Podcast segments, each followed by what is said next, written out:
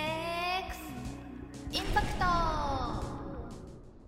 さて今週も始まりました DX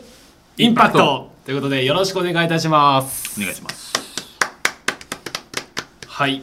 えーこの番組は、えー日本の DX 化推進に取り組む注目企業の CEO をゲストに迎えまして DX 事業にかける熱い思いをお伺いして、えー事業内容はもちろん、まあ、創業エピソードやその人のお人柄からそういった部分を、まあ、根掘り葉掘り聞いていきながらですね、まあ、DX について、まあ、深く知らないといった人たちに対して、まあ、学べるような企画になっておりますので、まあ、本日もどうぞよろしくお願いいたします。お願いしますはい、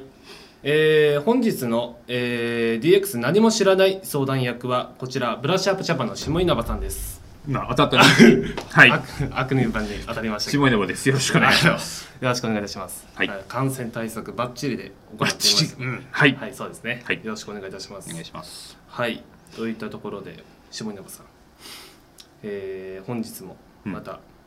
これはまあかなり有名なサービスとも言える、はいはい方に本日ゲストを来ていただいてうるとんいうこと多で分、知ってる方も多いんじゃないかなとそう思うでんですすけどねも。はい、はいもしごあのご利用されている方もかなり多いのかなとも思うんですけども、はい。えー今回のゲストをですね、えー B2B 受発注プラットフォームのあいみつを手掛けていらっしゃいます、えー代表取締役の、えー栗山則夫様に、はい、ご登壇いただくといったことでございます。早速ではございますが、えーはい栗山社長をお呼びしたいと思います、はいえーどうぞよろしくお願いします。お願いしますよろしくお願いします。お願いしこますんにちはこん。にちはどうぞ失礼します。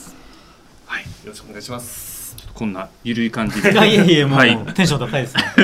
進めてまいりますので今日はお願いしますはいはい。といったところで私の方からですね、えー栗山社長の簡単なプロフィールのご紹介をさせていただきたいと思います。はい。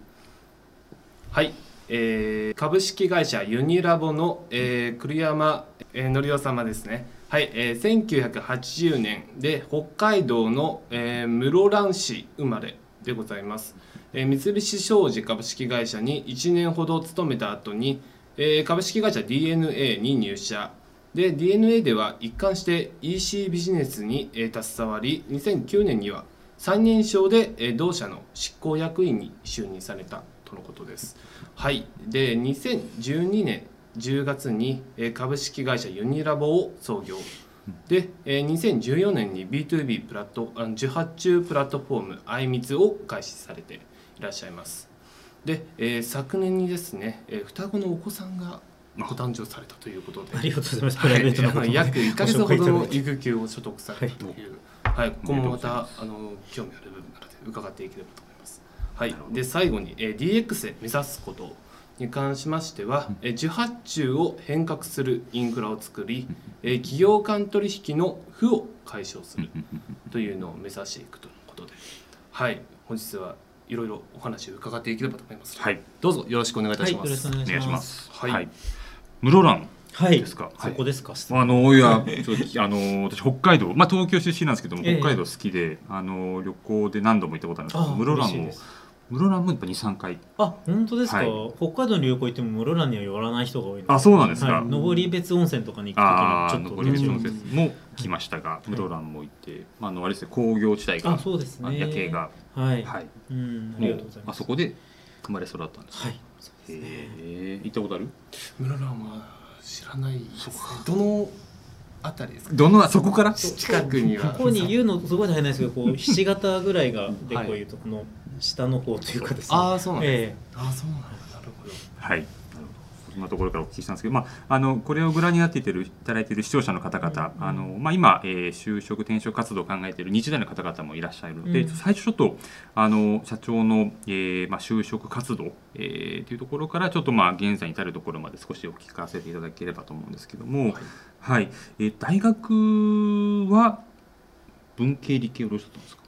え文系です。あじゃあその IT とかいや全然電話あものそもそも IT っていうのがあんまりない時代の大学生ですけどね、まあ、パソコンはギリギリ持ってましたけど、なるほどはいはい、なるほど。じゃあ文系文系ご出身で、はいでも一社目にえっ、とまあ三菱商事さんはいに、えーご入社されていらっしゃるということなんですけども、まあ就職活動はもう商社に絞ったりとかいろいろ見た中で商社を選ばれたっていうのはどうだったんでしょうそうですねなんか絞って就職活動するほど自信があったわけではないのでいえいえいえそれなりにいろいろ受けましたけど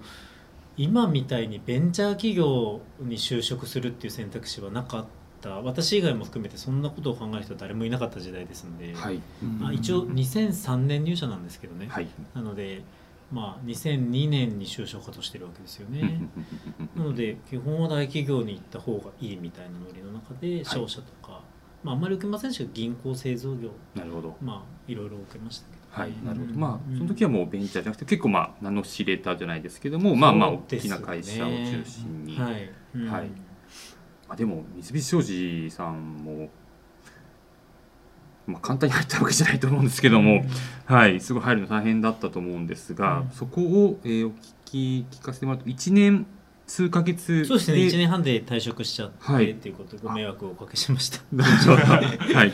まあ、でも商社の本当にまあ1年目ぐらいだと結構ままだまだ研修じゃないですけどもいろんな部署見たりとかっていうようなイメーいジや、あそういうわのけないですかねそんなことはなくて、最初からもう配属は決まっていましたので研はい修というノリではなかったんですけれども、はい、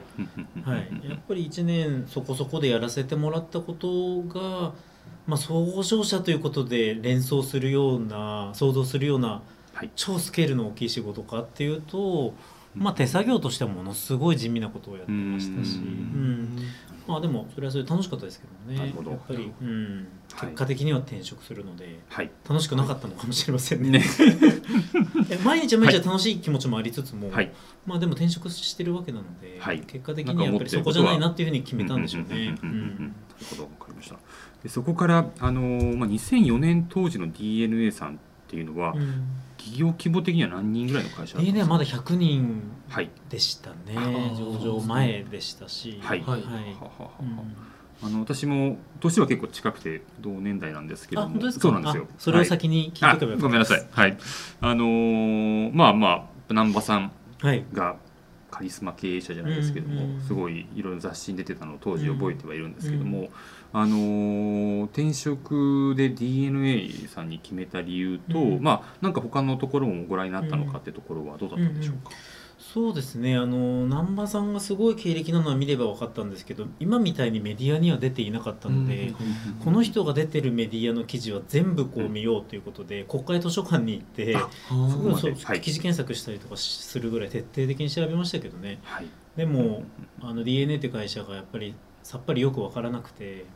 まああの行ってみてねやっぱりあここに行こうって決めたんですけど、はいはい外には出てなかったホームページも非常に簡素なものでうーん3人ぐらい社員が出ているあのよくあるあー採用のはペーいジに出てましたけど。はいなるほどなんかもうでも IT 業界ベンチャーに次は行こううんで決められてたあそこはもう決めて、ベンチャーの求人はあの転職エージェント、まあ、あの人材紹介会社ですねいわゆはいるお大手の、はいそこから出していただいたんですへけど、ーはいうんなるほど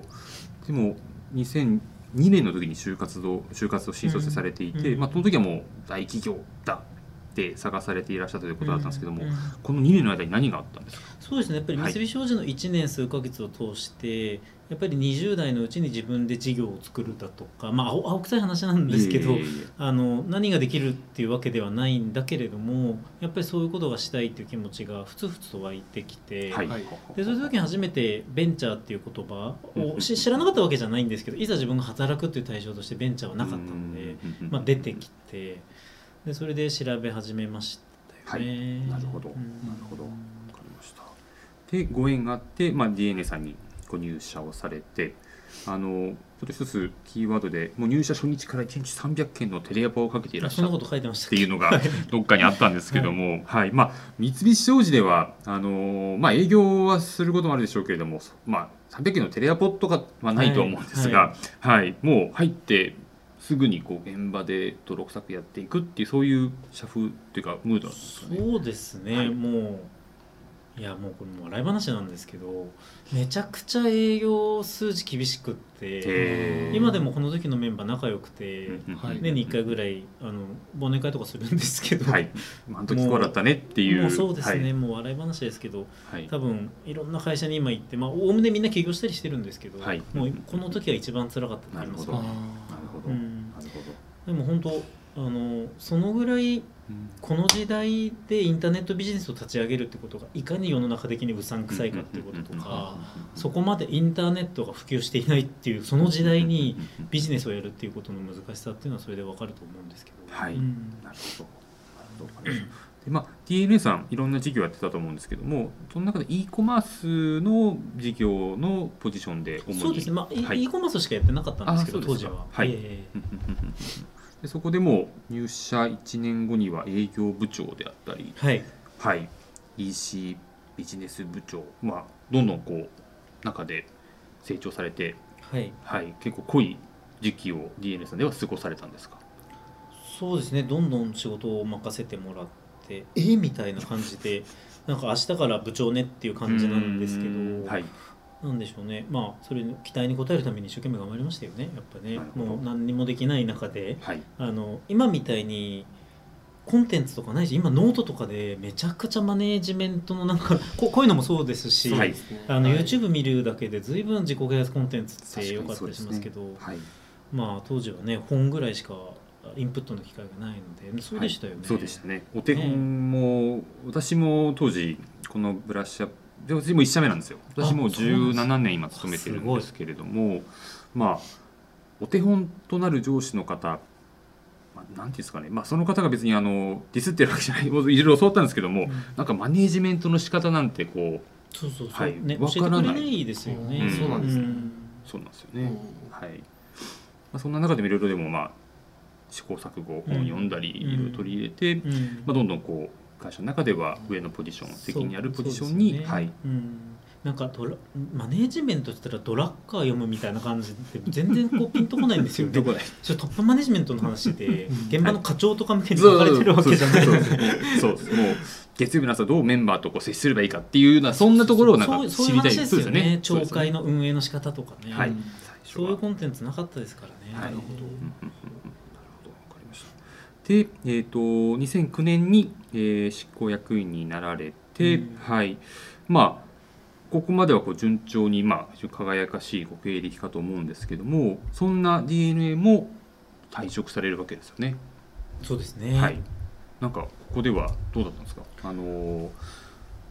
いつか自分でうんうんやるならもう次は起業かなとかっていうのはどっかでこう考えていらっしゃったんですか、あのそんなこともなくてよく聞かれるポイントではあるんですけど、あのやっぱり20代でこういうふうにあの仕事を任せていただいてあのお仕事がすごい楽しくなっていたので、はい30代どうしようかなっていう考えるきっかけがあって、まあ、その中でやっぱり一番こう成長できるとかその時の自分にないものとか。うんうんうんうんまあ、あとあるいは自分も経営者を顧客に仕事をしてたんで B2B ビジネスの中では、はいそういった経営者のあ憧れだとかそんなものもあって、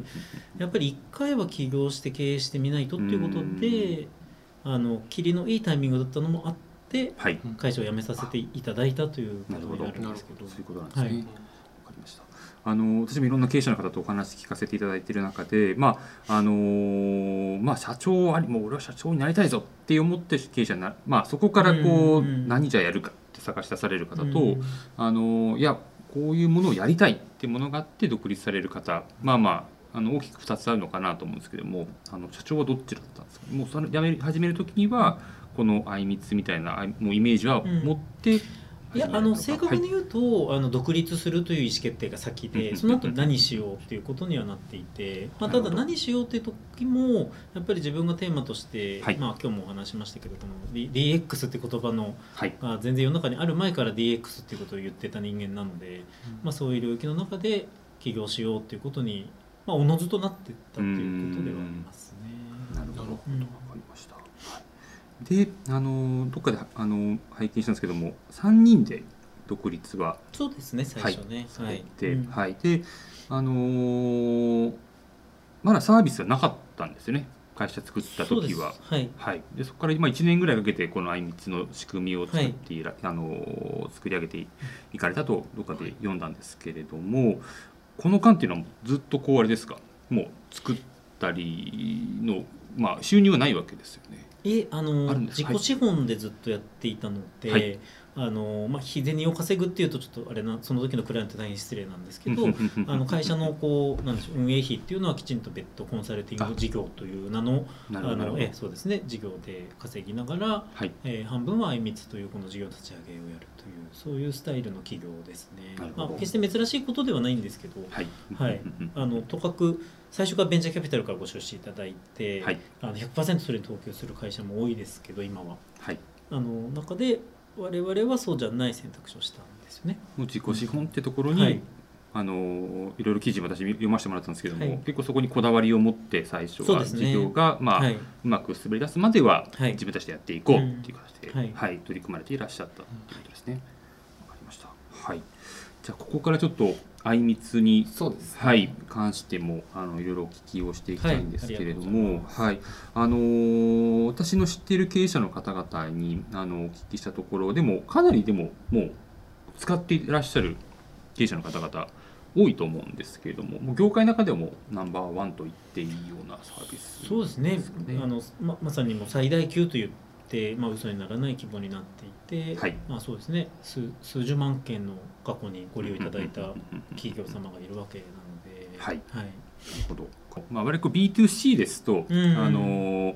なんですかね、まあ、ひまあ、一番頭に思いつくのは、まあ、引っ越しの比較祭、はいまあ、はいひ比較がのあいみつですよね。はいあとは、なんですかね、まあ、中古車を売ろうと思った時うに。んあ売る側のあ売いみつるですよ側ねのあいみつとかはっていうのが、まあ、あの B2C ではなんとなくこう思い浮かぶんですけども、B2B のあいみつっていうのは、うんあのどどんな特どんなものがあったりするんでそうすかですね、はいあのコンシューマーのこの B2C の世界でいくと他にもいろいろやっぱりあると思ってて不動産ですとかうんうんうんうん、まあ、結婚式挙げるって言った時に式はい場比較しますし、さっき私申し上げましたけど転職うんううなんかもやっぱりあ密ですよね確かに費用をというよりはどこがいいかっていうところなので、はいまあ、やっぱり生きていく中でやっぱり比較検討するというのは、うあの必然であり非常に重要なあの経済活動なんだと思ってますが B2B も一緒ですよね、やっぱり企業を経営すると分かるしけ経営してなくてもビジネスマンであればなんとなく分かると思うんですけど、はいやっぱり何でも物買いますし、はい、こういう、ね、あのウェビナーセットみたいなことを全部買われたわけですよねこのライトですとか。そうですね。えーはい、全てこれを買うときにどこから買うかってところは、まあ、そう見です積もり出し見積もり出したり出す比わけです較よね検討するわけなので、はい、なのでそういう領域のサービスって、うんまあ、あるべきだけどないよなっていうところが、まあ、シンプルな起点ですようーね。ん当時はやっぱなかったんですよね。なかったですね。はいはいたなんかありそうなんだけどなかったんですよねありそうだけどなかった。はい。はあいなるほど、うんわかりました。あの今はいろんなラインナップがえっ、とあるのを拝見したんですけれども、はいまあシステム開発とか、ええなんですかね、マーケティングとかウェうんブ、うんマーケ営業、はい、まあ SaaS いろいろあると思うんですが、あの一番最初にこうスタートしたこの中でラインナップっていうのは何だったんですか。あ、えっ、と正式には、はあの最初からえっ、と今ぐらいのジャンルのコンテンツをロロリリース、まあリリースっていうかデータベースを集めて、はいはいこのカテゴリーでこういう企業がいますっていうデータベースがまあ5万社を集めたところでローンチしてるのがあ2010年時点なんですよ。なので、はいなんかこう最初1カテゴリーから始めてどんどん蓄積して今にあるってわけではないんですね実なはる。ほどなるほど、はいなるほど。なるほある一定の、まあ、5万社のあいみつが取れますよっていうってはいいう、体で、まあ、ち体ょっでとコンテンツの質とか、はいまあ、いろんな部分であの今ほど当然はできてなかったですし、はいまあ、我々のその考え方も随分やりながら変わってきてきてますけども、はいうん一旦はでもそういう体でスタートしてるんですね。どなるほど、はいなるほどなんかこうカテゴリーを、まあ、特化をして、まあえっとあいみつが取れるような、うんあのサービスを行っているようなあの企業様もいらっしゃると思うんですけども、はいなんかこう、まあ、多種の、まあ、カテゴリーで、えっとまあ、あいみつが取れる、まあ、こういったサービスにしようと思ったきっかけとかってなんかあるんですか、そうですね総合カテゴリーというか、うんまあ、バーティカルかホリゾンタルかみたいに言うんですけど、そこへのこだわりっていうのは私は非常に強く持っていましたと。でえっとまあ、やっぱりなんだかんだ言っても B2C でいくとアマゾン楽天強くてうん専門サイトっていうのがはいどこまでシェア伸ばしてるかっていうと実はあのプラットフォームの方が強かったりだとかっていうふうなあのアナロジーもある中でやっぱり 1ID で全部できたらまあいいに決まってるというかユーザーにとってですよねはいっていう風な世界観っていうのがまあ私が目指したい道でしたし、まあ、ユーユーザー観点でもそっちの方がいいだろうということでして、なるほど、はい、うんなるほど確かにそうまあ、拝見すると例えばまあ DM 発送代行、うんまあ、じゃあ DM を送ろうっていう時に、まあ、いろんな代あの発送業者さんが世の中にはあると思うんですけども、ははいいまあ、その中で、えーまあ、お金だけじゃないとは思うんですけども、はいまあまあどういう。どういうな形どれぐらいの期間で発送してくれるのかとか、まあいろんなことがこう調べられるっていうことをそうですねもちろん DM についてもまあ本当にいろいろありますよねあの圧着型のこうなんかシールみたいになってるうん DM まで窓付き封筒とかですね、はいまあ、はい本当に種類だけでも優に数十の DM の種類がありますのではい最近ですと結構すごい凝ったノベルティがくっついてくるような DM とかもありますよあね。なのであのいかに見られてなんぼの中で、はいそういうふうな成果の出る DM っていうのはどこの会社がいいのかっていうことなので。やっぱり1通あたりいくらだけで決めるわけではないですよね、うんはいはがきだったらいなんか細なのかもしれませんよねただのはがきの DM でしたらね、はいしかも白黒印刷で、うんうんそうでもないので、うんうんうんうんなるほど。わかりました今、あのまあ、このコロナ禍で、えー非常にもちろん業績も、うんあの上がっているとあのお聞きしたんですけれどもなんか特に今こういうところの見積もり依頼が多いとか、うんあのっていうのはなんかあるんですかね具体的そうなで例すっていねい、あすかのはいまあ、コロナ禍だからっていうほどですねあの何かトレンドがあるわけではないんですけどやっぱり今日のテーマでもあるんですけどこの DX っていうテーマが世の中的にやっぱり後押しされしているのでそういうことについてやらなきゃっていうなんだろうあの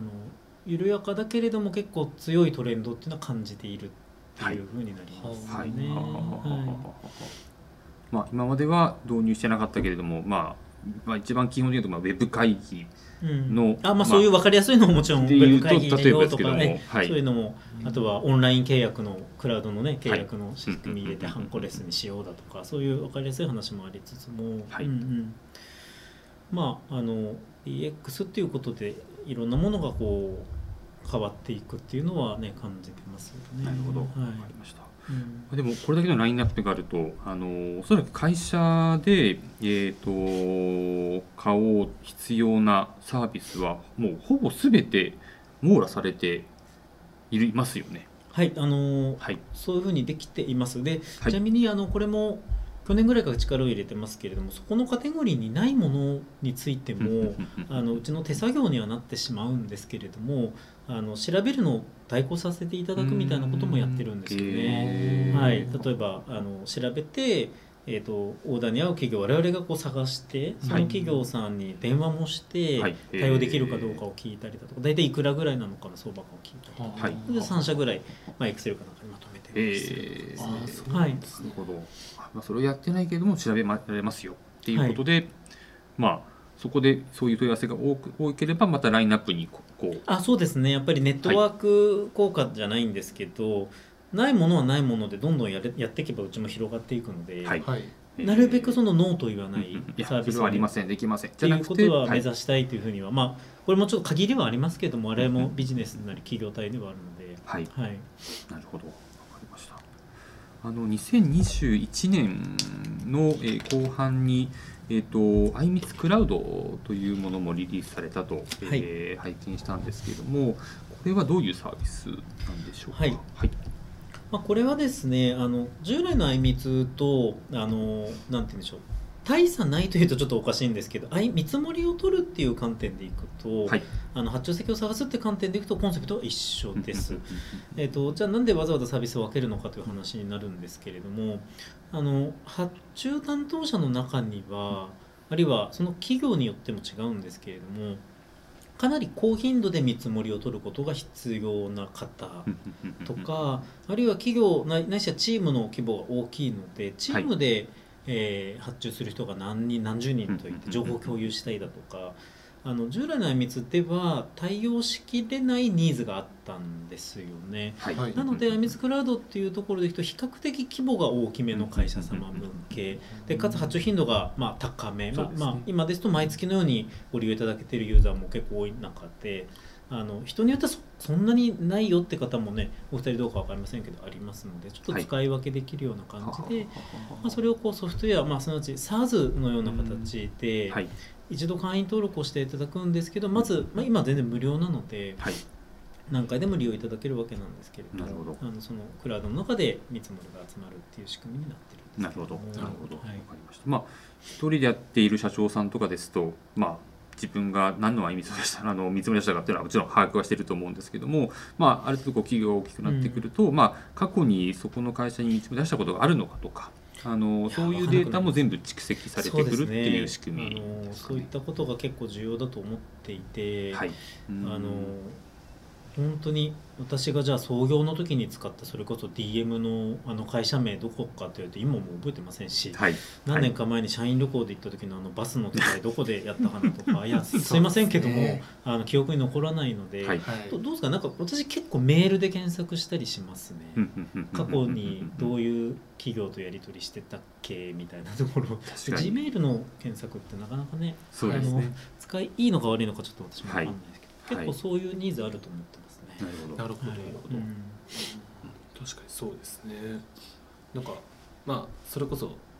もう昔の内容を思い出そうと思ってあのー、まあ、さっきの例で言うと、うん Gmail で言うと結構うん検索するけども、もう本当に会社名を忘れてしまったりとかそうですね、担担当当者者のが方の退名前職し退職したとかもそうですよね、うんはい、そういったのでなかなか結局分からずじまいっていうのうもん本当に多かったりするので、はいだからそういうのがなくなるというのはすごい目の付けどころとしては素晴らしいなというふうに感じた、はいありがとうございますはい、はい。えっとまあ、先ほどのあいみつなんですけれども、あのーまあ、ここにこう、まあ、乗りたい、まあ、乗りたいっていう言葉はあの正しいかどうかわからないんですけども、あのーっていうとあの企業様は無料であの掲載ができるということですので、はいあのー本当に、まあ、これをご覧になっていただいている経営者の方々、まあ、いろんな業界、業種の方がいるとは思うんですが、はい、ぜひあの今、この辺にバナーも出てると思いますので、はい、興味があったら問い合わせをお願いいたします。はいはい。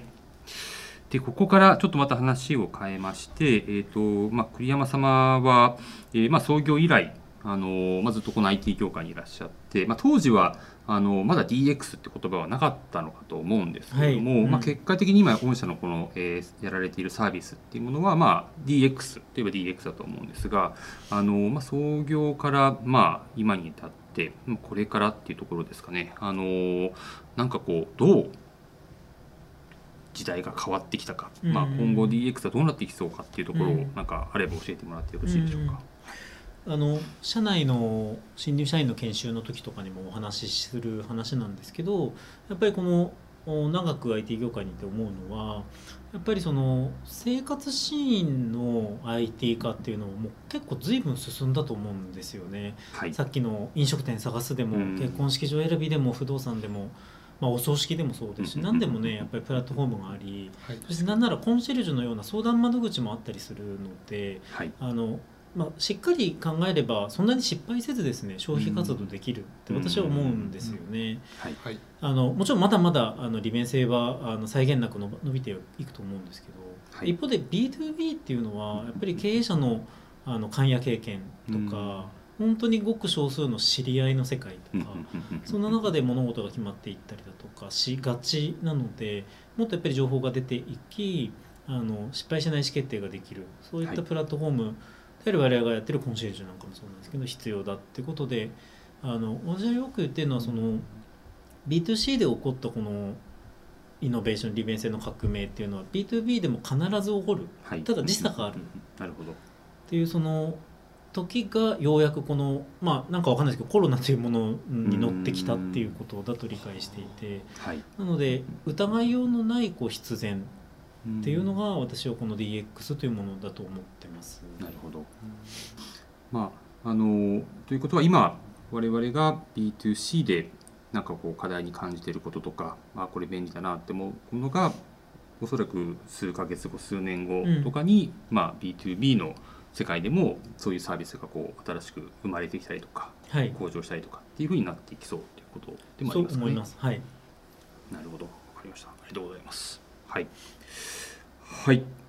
えー、とではあのーちょっとここからですね、えーまた20代の方々向けにあのお話を、えー、とお聞きしたいんですけれども、はい今、御社ではあのー就職あ採用活動とかっていうのが、うんまあ、かなりこう人数も、はあいの増えていらっしゃるというのはあの拝見したんですけども採用活動はどんな感じで行ってるんですか新卒採用もやればそうで中す途もやねれあば、の、はいはい基本的には全職種で、まあ、新卒中途問わずはいあと一部アルバイトの方も積極採用させていただいたりもしてるんですけどなるほどあの本当にあの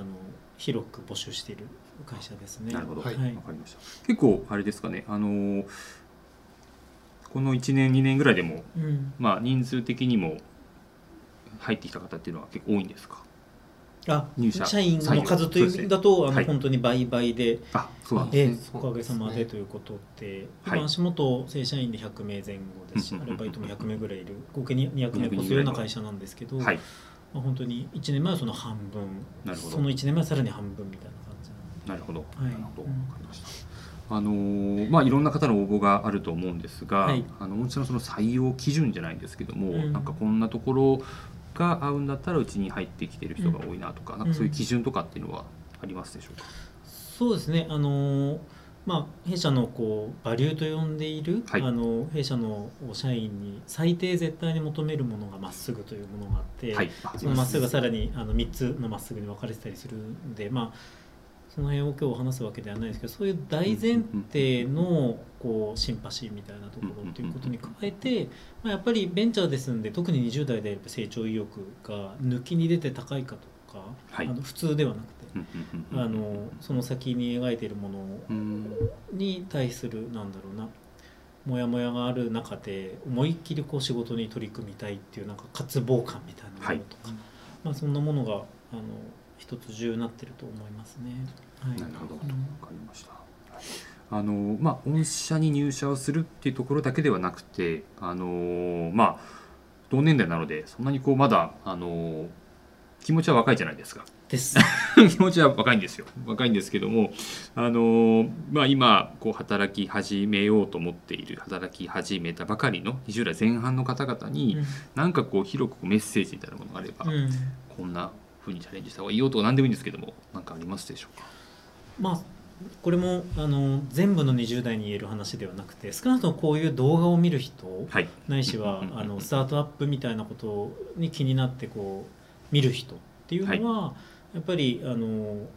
言っているし年々それが増えている中でやっぱり20代は苦労を買ってでもするっていうことに尽きると思うんですけどはい。やっぱりあの一番仕事ができるタイミングであの、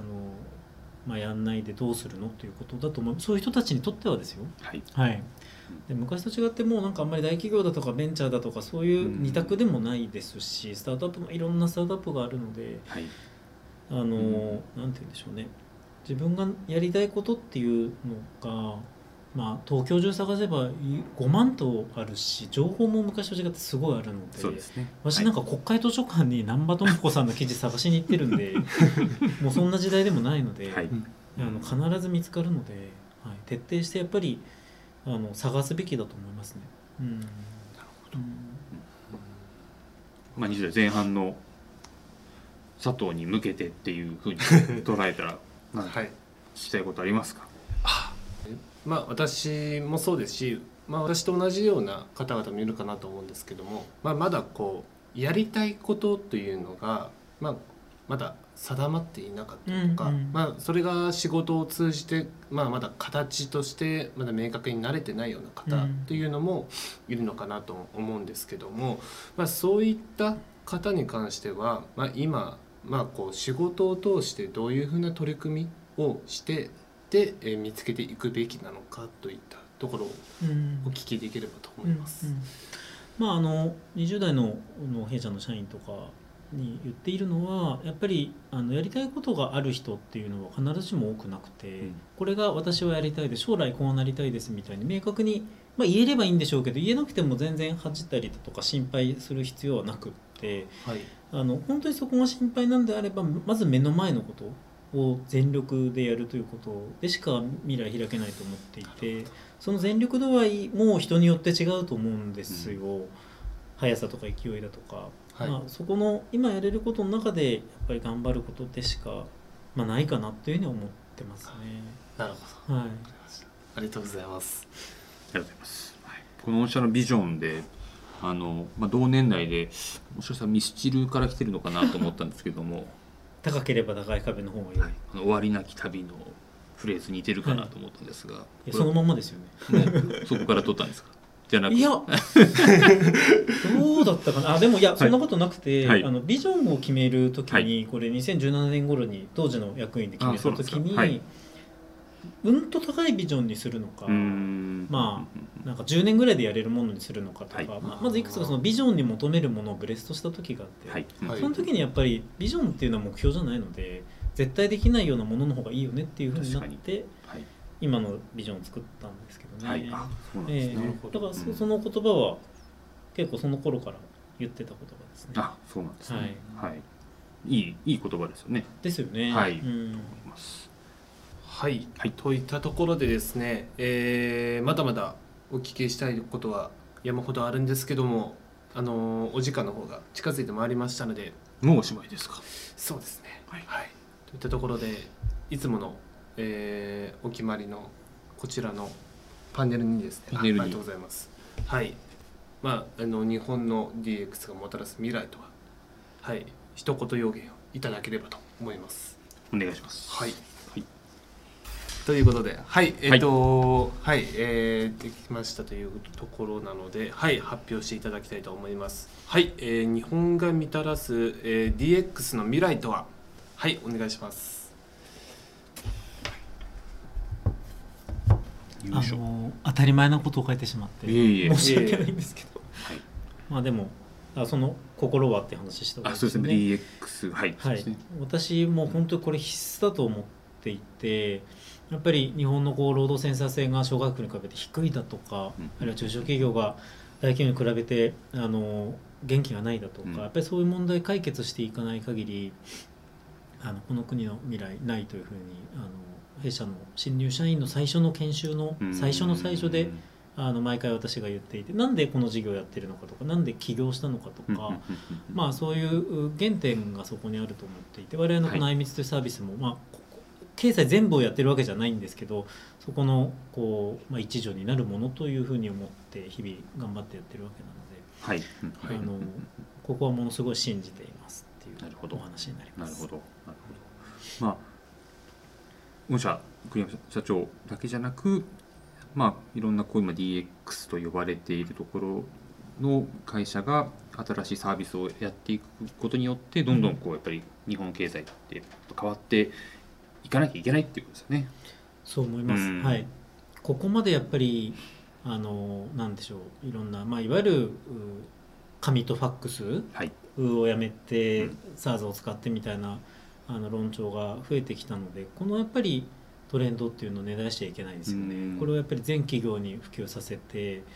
あの、まあ、ITDX 大国だというふうなところまでいかないとはいいけないし、うんなるほど。なるほありがとうございます。はい、といったところで、えーまだまだお話尽きないんですけども、はい、本日はこの辺りで、えーご視聴者の皆様とはお別れとなります。はい、というところで、はい、えー、栗山社長、本日はありがとうございどまうした。もありがとうございましどうもありがとざうごたいましたありがとうございます。ではまた会いましょうありがとうございましたさようなら